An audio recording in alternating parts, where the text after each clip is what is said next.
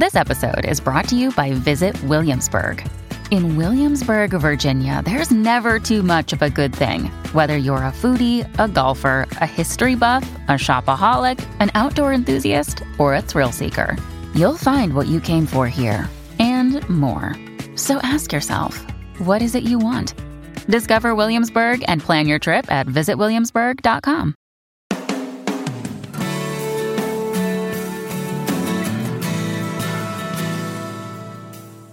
Welcome to A Course in Miracles Living the Love, Walking the Talk with Reverend Jennifer Hadley. Get ready to focus on your intent to be the love, be the peace through practical application.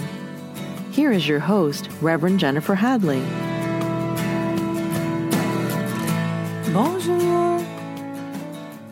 Bonjour. bonjour, bonjour. Ah, it is a snowy winter day, very gray here, but the light is shining. The eternal sunshine of the spotless mind is in my awareness, and I am on fire. People have been saying, You are on fire this year. I do. I feel just this lifting up, this accumulation of uh, letting go I'm really feeling it. Oh my gosh, I'm just so grateful. And uh, I'm going to start us off with a blessing. So let's place our hand on our hearts and be grateful and thankful for the power of love operating in our awareness. In every activity of our life, the power of love is leading us, guiding us from within. We are grateful and thankful that the magnificence, the Christedness, the Christ nature, the wholeness, the beauty, the prosperity, the freedom, the creativity, the joy is already pre installed. We already have it. We can't get any more of it. So we are willing to express it and to share the benefits with everyone because we're united forever in this eternal field of love. We are the field of love. And so we let it be. And so it is. Amen. Amen. Amen. Yes. Well, we're back to it this week with the obstacles to peace in uh, chapter 19, section 4. And we're continuing on. Uh, this is just such a rich, rich text and so important and valuable to us because that unconscious guilt and looking at the attraction of guilt, that guilt itself has any thought that we're thinking is uh, a magnetic attractor in its in its way. And so like attracts like is a fundamental law of the universe. So it's like water seeks its own level. It's like resonance coupling. A resonance coupling is, for instance, if you have, I've, I've mentioned this a few times, if you have a guitar in a room with a piano and you strike a chord on the piano, the strings on the guitar will vibrate at that same level. And we do that with each other unless, unless, unless we have spiritual sovereignty. So, for instance, one of the things that many spiritual students, and myself included, say is we, we think that someone brings us down or that something in the world upsets us. It's just not how it works. It's how it looks like it works. It that is the illusion. That is the delusion. But it's really our thoughts about the things that bring us up or down. So, in other words, we can develop the spiritual strength to have dominion over our thoughts. And that's what the responsibility for sight section that is so key to our transformation tells us. I am responsible for what I see, and I choose the feelings I would have. So, I'm responsible for what I see means I'm responsible for how I interpret things, how I make meaning of them. Full stop. That's how we transform and renew our mind. Is we move into gratitude that we can recognize every time we're upset, we are responsible for the meaning we've made of it, for our interpretation and we can have dominion over our awareness. We can have that spiritual sovereignty that we are the deciders of what we will think. And then we get some leverage and we can move right into that place of being in the flow of love. And now we are thinking with the, the expanded mind, the I am presence, the Holy Spirit listening to one voice. And that that is our path of awakening through a course of miracles. Because when we're listening to that one voice when we're in tune with it and it's not even that we're listening to it we are it. We are that higher holy spirit self not separate. So listening to our own highest and best choices, listening to the highest possibilities and opportunities in each moment, to be the love. So we're no longer seeking love, we are finding it where it's always been pre installed. We couldn't have any more love, any more joy, any more peace, but we're blocking it with our thoughts of lack and limitation. And the, the biggest uh, proponent of that is the unconscious guilt. So here we're talking about the obstacles to peace, chapter 19, section 4a. And uh, we're into uh, paragraph 15 here, paragraph 15. So let's let's just it's section 4A paragraph 15 moving through this section on the obstacles to peace and the attraction of guilt. Jesus says, If you send forth only the messengers the Holy Spirit gives you, wanting no messages but theirs, you will see, fear no more. That is the recipe. If you send forth only the messengers the Holy Spirit gives you. In other words, if you only extend love and you focus on love, on compassion, generosity, beauty, wisdom, clarity, light, and forget everything you've ever interpreted or made up. If you're willing to practice that, then you will see fear no more. And I honestly can say this absolutely works. It's tried and tested, not just by me, but so many folks in Masterful Living, that's what they're seeing the end of fear the end of fear, the end of thinking there's something wrong with them, that they're bad, that they're unlovable, that they're not good enough, that they should be punished, that they're guilty and shameful. All of that is dissolving and resolving permanently back to the root causes, which are these interpretations and meanings we've made of things. I know I say it all the time. I can't say it enough. Sometimes people have to, myself included, hear something thousands of times before we finally go, Oh, I hear it now. I, I, I hear it now. I hear it now. Hallelujah. I once was lost, but now I'm found. So the next sentence here is The world will be transformed before your sight, cleansed of all guilt and softly brushed with beauty. And this is what I see.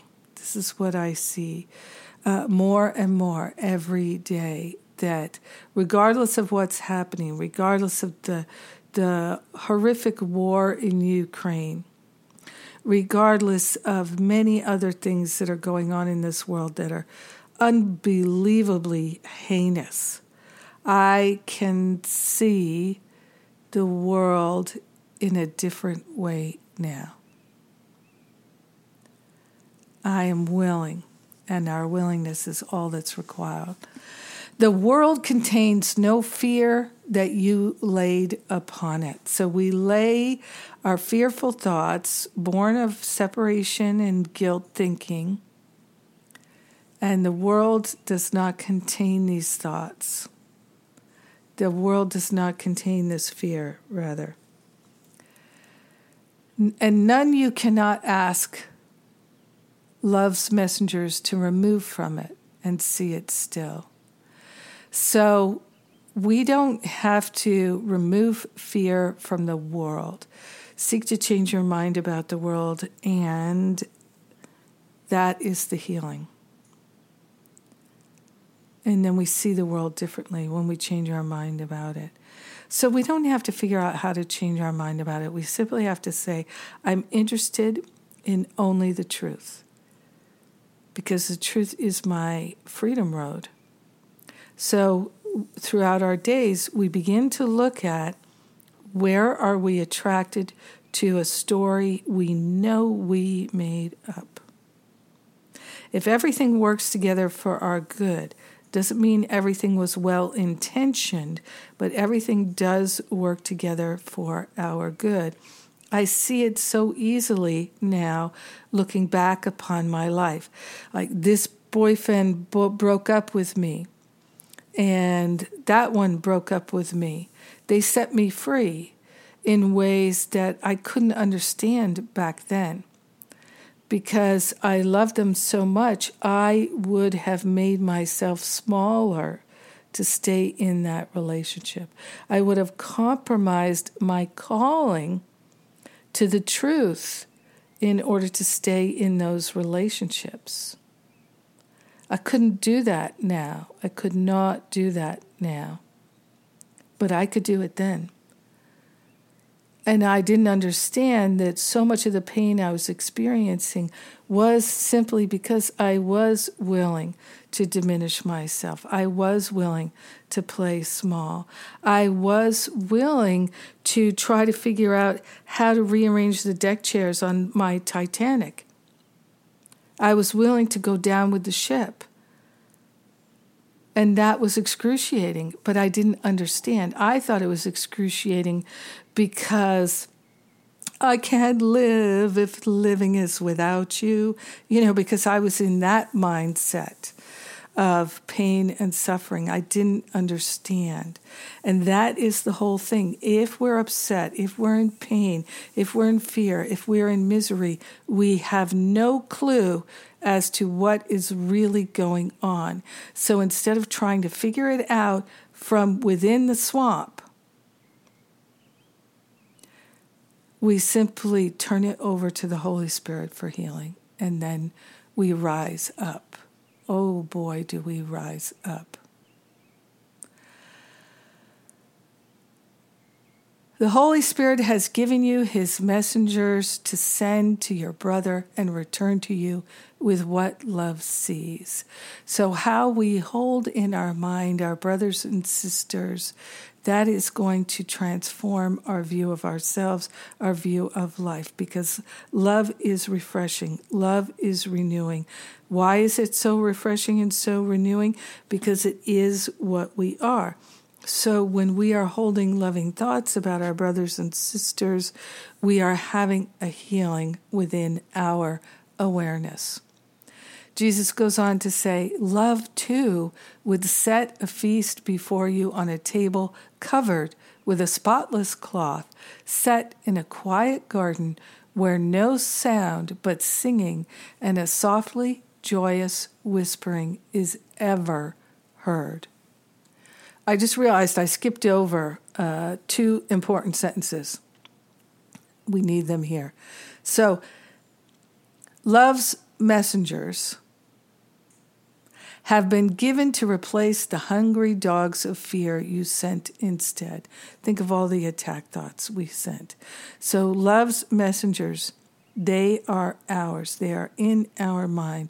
Holy Spirit is constantly feeding us these messengers of love, of light, these impulses to share the love, extend the love, be the love, express the love, and most importantly, see the perfection and the Christ within each being. So Jesus says, they have been given these messengers of love. They have been given to replace the hungry dogs of fear you sent instead. And they go forth to signify the end of fear. So when you are feeling those loving impulses, this is signifying the end of fear. You can always go back to fear. But the thing is, right now, I know that is a possibility, but not really because I have zero interest in living in the fear, in the guilt, in the blame, in the shame. I just can't. I can't. I can't even, as I say today.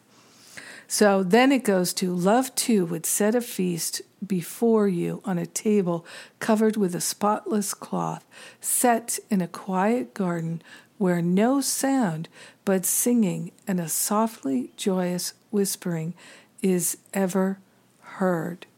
Think of the 23rd Psalm Thou preparest a table before me in the presence of mine enemies. Thou anointest my head with oil, my cup runneth over. Surely goodness and mercy shall follow me all the days of my life, and I will dwell in the house of the Lord forever.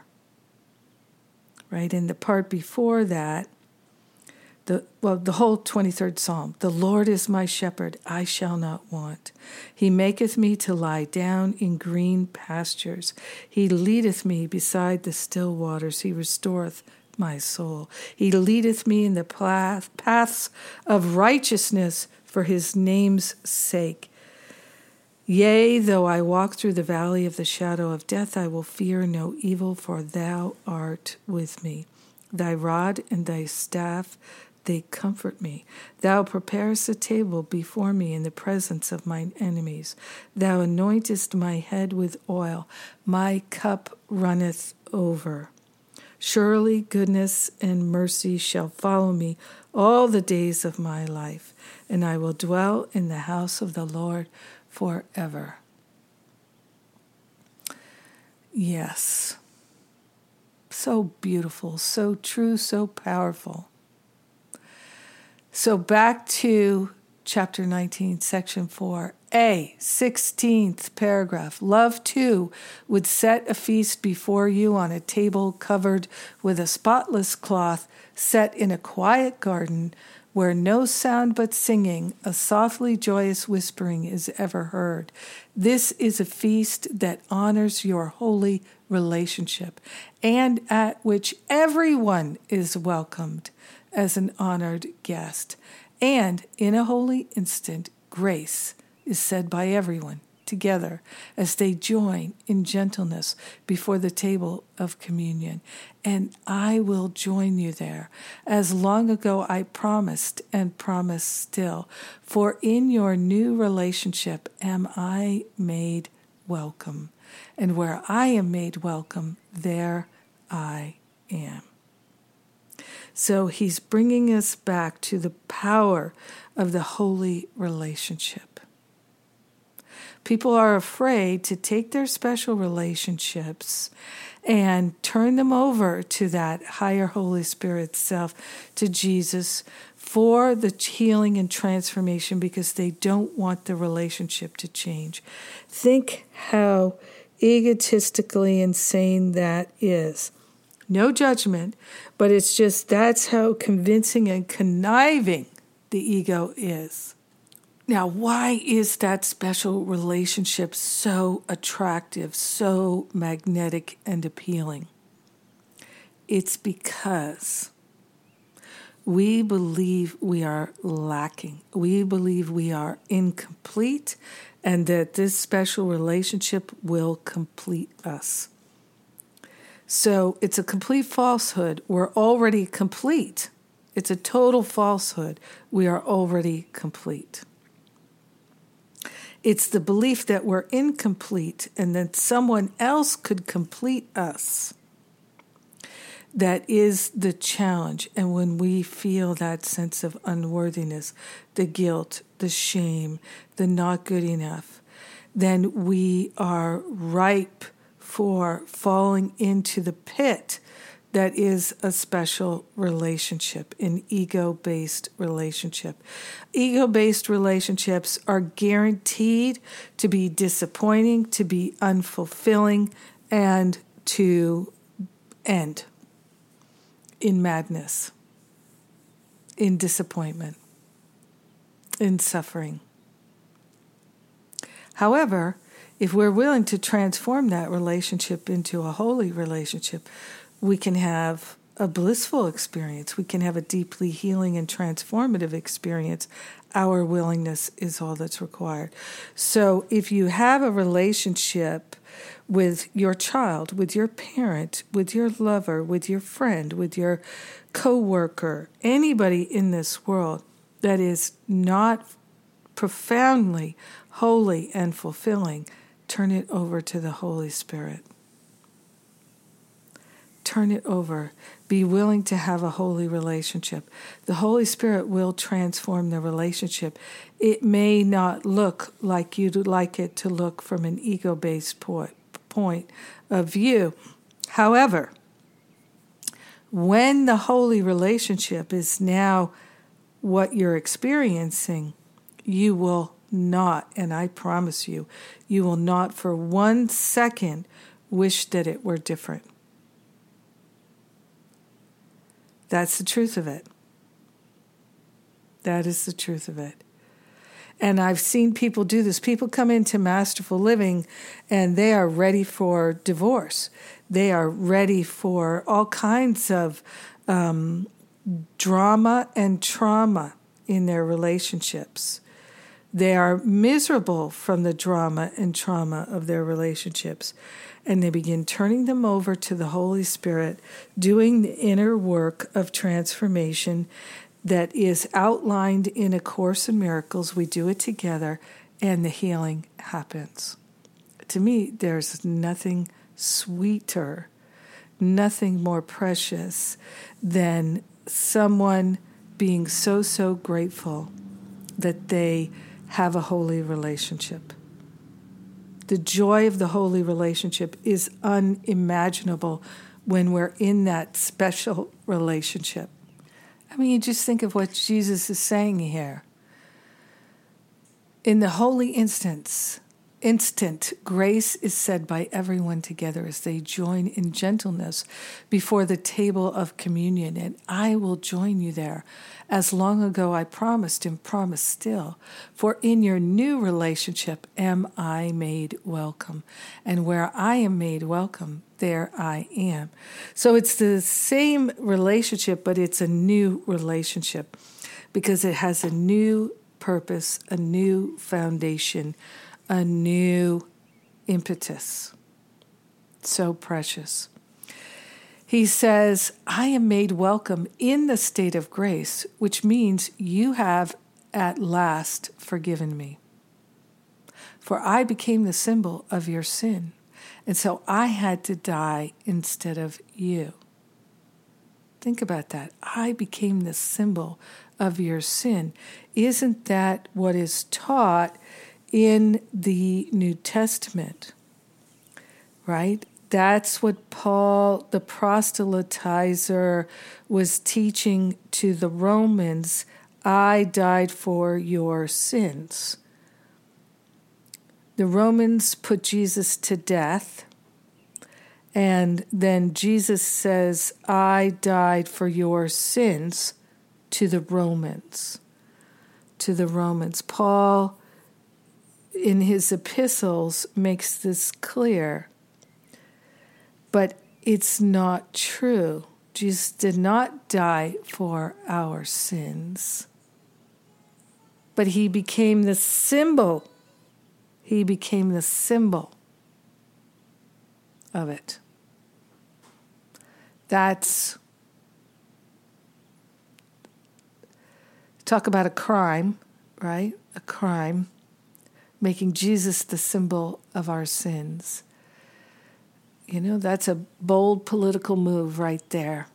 So, and we all have participated in it in one lifetime or another, so we only can forgive ourselves for our freedom. I don't know about you, but for myself, I have truly had many experiences where I recognized that I perpetrated falsehoods as a religious leader in past lives.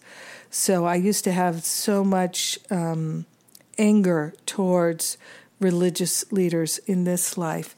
And I'm so grateful that I've forgiven myself for whatever happened in the past. And then I don't have to have hatred or anger or resentment towards anybody in this life now. Hallelujah. Hallelujah. Hallelujah. Because I had that strong as a child and as a teenager and as an adult, and I am grateful to let that go. Well, it's time for me to go take a break and just uh, a, a, reminder you're listening to Jennifer Hadley. Uh, that's my name, and we're talking about A Course in Miracles, the obstacles to peace. And I'll be right back. Don't go away.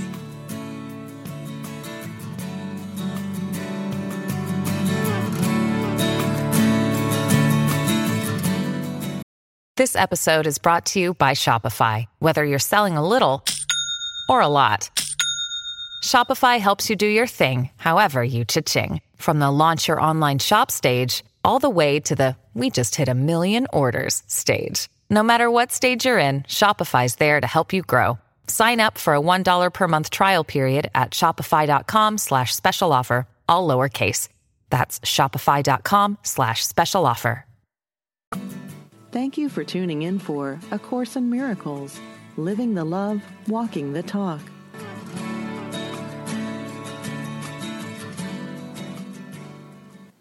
It's funny to say, don't go away, I'll be right back, isn't it? Because we're listening to these recordings in a podcast form. Nobody's going anywhere. It's just on our devices.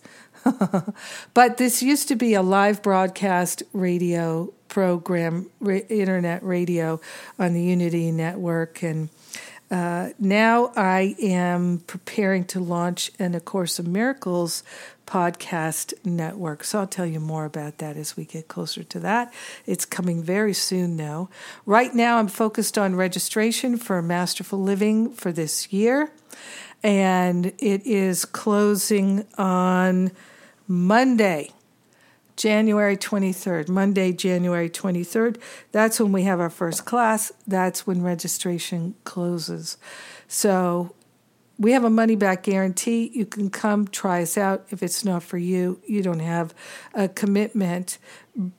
And if you would like to have a Course of Miracles community to do this transformational work this year, please come and join us. As I have said before, this year, numerologically, it's a seven year. That's the number of spirit, that's the number of truth. So I'm inviting you to make spirit your spiritual practice, your spiritual life, the highest priority this year make you will never regret it. There's so much support for us to do this. Let's do it together. I'm so grateful that we even can. Oh my goodness. We are so blessed to live in this time of liberation. I am so grateful for the liberation that I feel unfolding each and every day. Oh my goodness. And if you go look at uh, jenniferhadley.com, look at the Masterful Living page, you can book an exploratory call with one of the spiritual counselors there. They can answer any and all of your questions about the curriculum, about how it works, and ah, I I'm just beyond over the moon for the transformation that's coming forth for us this year. Yes, yes, yes. So let's go back to the attraction of guilt as an obstacle to peace. He is talking about how he became a symbol of this, our, our sins. Jesus died for your sins. He became that symbol. So, this to me is one of the greatest falsehoods perpetrated upon humankind that we would believe this about this great avatar who came for our liberation and f- to teach us that there is no sin, that sin is an egoic concept that has no basis in reality. And so we've been tricked. And it's, to me, it's extremely important for us, for you and me, to undo the attachment to this belief that we are sinners and to set our teacher free from having become the symbol of our sin.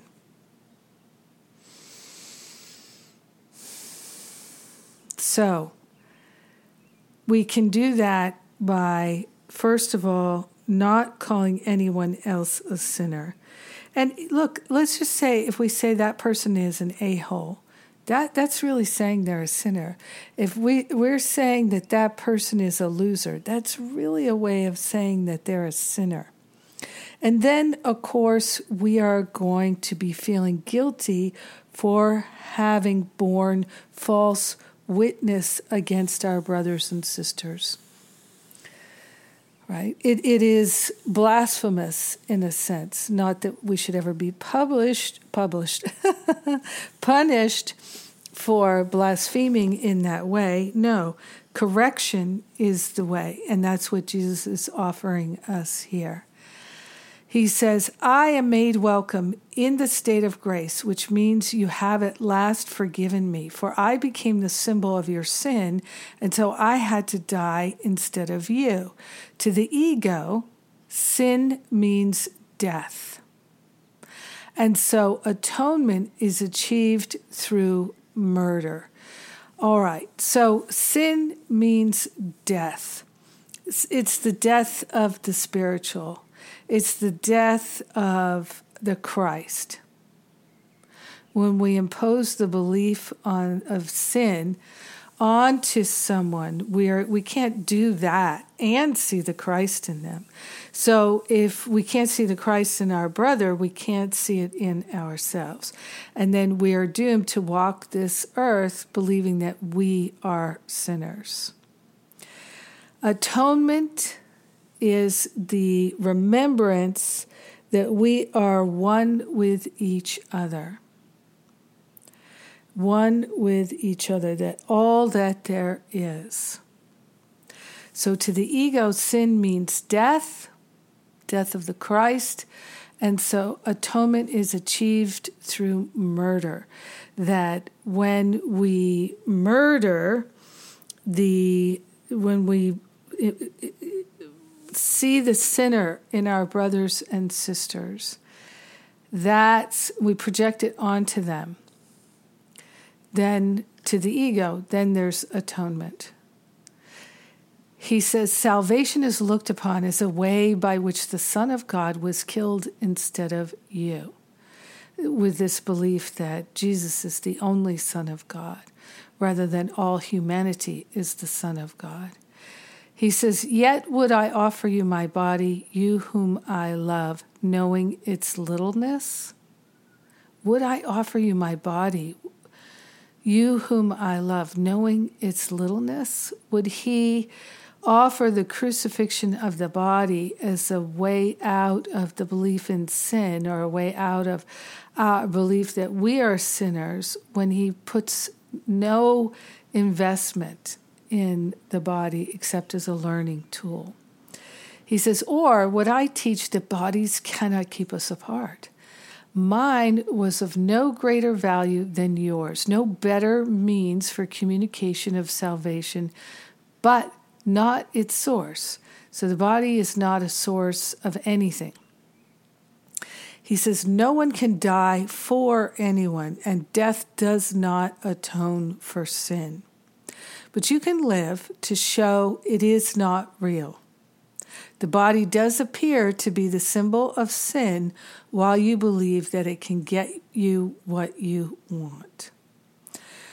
So, one of the things in uh, our Masterful Living program is we do work on the body and our relationship with the body and understanding uh, our how, how the body can be helpful to us and how we become identified with the body, how we can become disidentified with the body so that we are identified with spirit.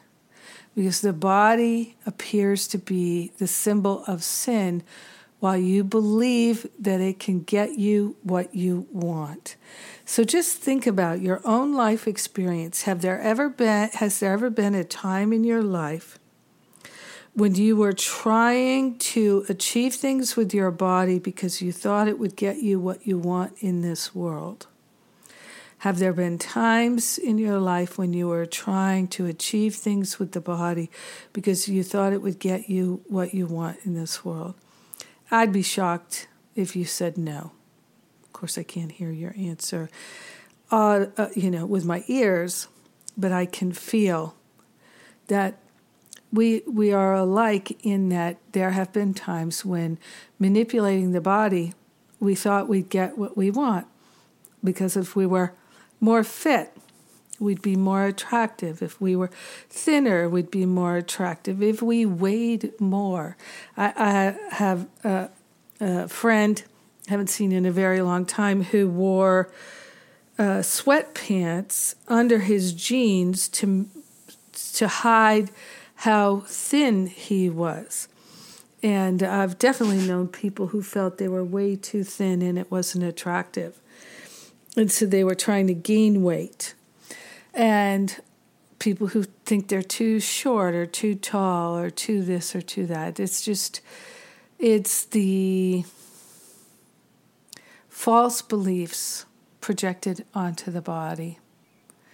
And then the body takes on those beliefs that it demonstrates because we're always going to see with what we're looking with.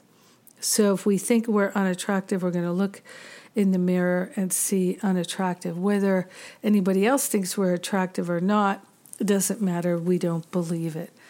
That, and then uh, I've worked with people who have body dysmorphia and as a counselor, and it's, um, it's tragic, really. People are so convinced that if they could look different in their body, that they would be happy.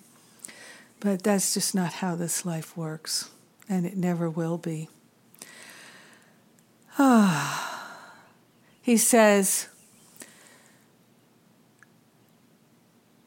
The body does appear to be the symbol of sin while you believe that it can get you what you want. So, as long as we think the body can get us what we want, we are also going to think of the body as being the symbol of sin, our sin. So it's going to reinforce the fact that we're a sinner. Let's face it, if we'd like to lose weight and we think we're overweight, then we think we're sinning in the form of um, whatever meaning we're making of the weight. That's the sin.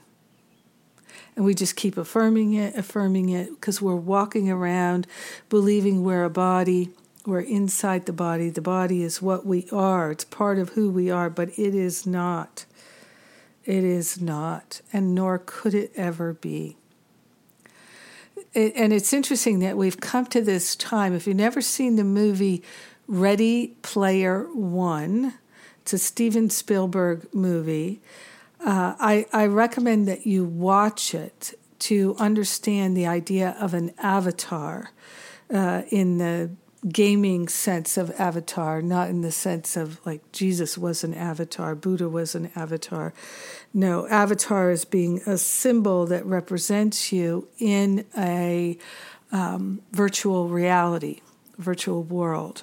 So, Ready Player One, it's a Steven Spielberg movie. It's pretty good and it will just help you. I, I think the Holy Spirit brings forth these movies to help us understand our situations, our circumstances, our life, our thinking, our egoic attachments, etc.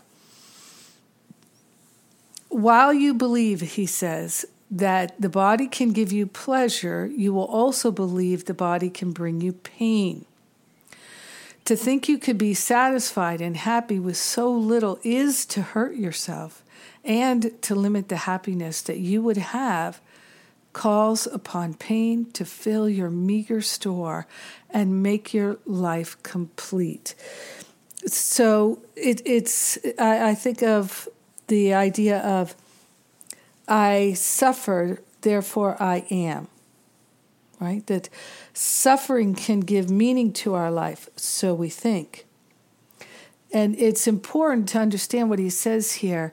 If you believe that the body can give you pleasure, you will believe it can give you pain.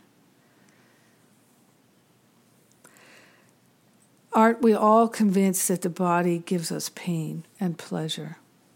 What if we were willing to let that belief go? Holy Spirit, teach me, show me that it's not the body that gives me pleasure or pain. It's my thoughts about the body that give me pleasure or pain. My thoughts about what my experience is, what's happening.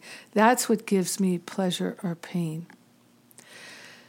Think of the people who have phantom pain. So they're amputees and they believe that there's pain. They feel there's a sense of pain where the amputation happened, but it's all made up. It's not real, it's not true.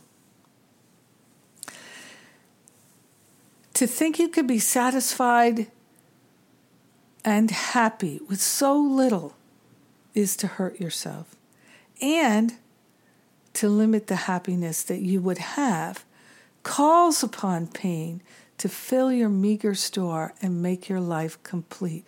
So when we believe that we could be happy with so little, then we are increasing our pain. If we let the pain be part of what makes our life complete, we are assuring the pain will continue. He says, This is completion as the ego sees it, for guilt creeps in where happiness has been removed and substitutes for it. I, I know sometimes when I'm working with a counseling client or someone in one of the programs, uh, I'll say to them, oh, what a wonderful success you've had with this or that. Well, yeah, I don't know, blah, blah, blah. It's not so great.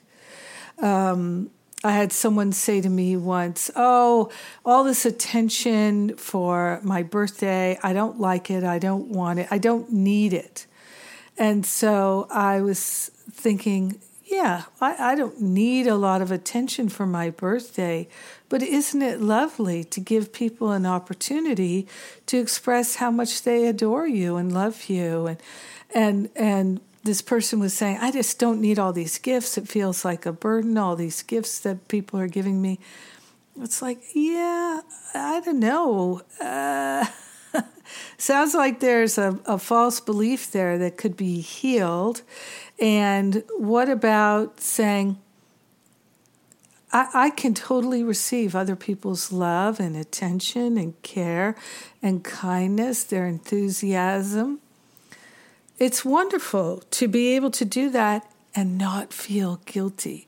So that's it. The person who was saying these things, I don't like all this attention, I don't like all these gifts, I don't need it, is to me expressing a sense of guilt Give this attention to somebody else. Give this gift to somebody else. I don't need it. Not that they're not worthy of it, but I don't need it. It's too much. I don't like it.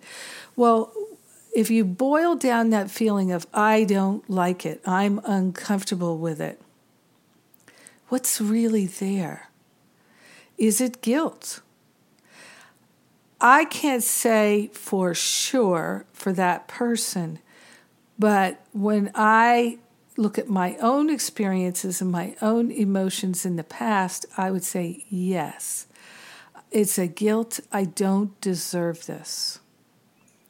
This is too much. I am not worthy of this much attention, this much love, this much care. Hmm, something to think about. How do you respond when people would like to shower you with love? Do you feel like you can receive it comfortably? Or does it trigger the unconscious guilt? If it triggers the unconscious guilt, remember we're talking about the obstacles to peace here and the attraction of guilt. The guilt can even get into the enjoyable aspects of our life and our relationships in ways that we don't even see, we don't even recognize. And this is about bringing it to the light. So if you get triggered into unconscious guilt, oh no, you, you don't need to do that. No, no, no, no, no. Uh, I'd like to take you out to dinner. No, no, no, no, no. No, I'll pay. No, no, no. Let's split it then. No, let me take you and when it becomes into that kind of a thing, isn't the unconscious guilt, the undeserving, the beliefs in undeserving, I'm a sinner, I don't deserve your love, your attention, your affection, your gifts, I don't deserve any of it. If that's getting triggered, watch for it because it's an opportunity to heal it. Nothing bad is happening, something good is happening when that stuff is triggered. Because you'll be able to offer it up to that higher Holy Spirit self for healing. He says here, guilt creeps in where happiness has been removed and substitutes for it. Guilt creeps in where happiness has been removed and substitutes for it. So, guilt and shame, such low vibrational thoughts and feelings. Let's make this the year, the time in our lives, whatever, you know, whenever you're listening to this, um, let's make this time in our lives the time when we are focused on giving up the attraction to guilt.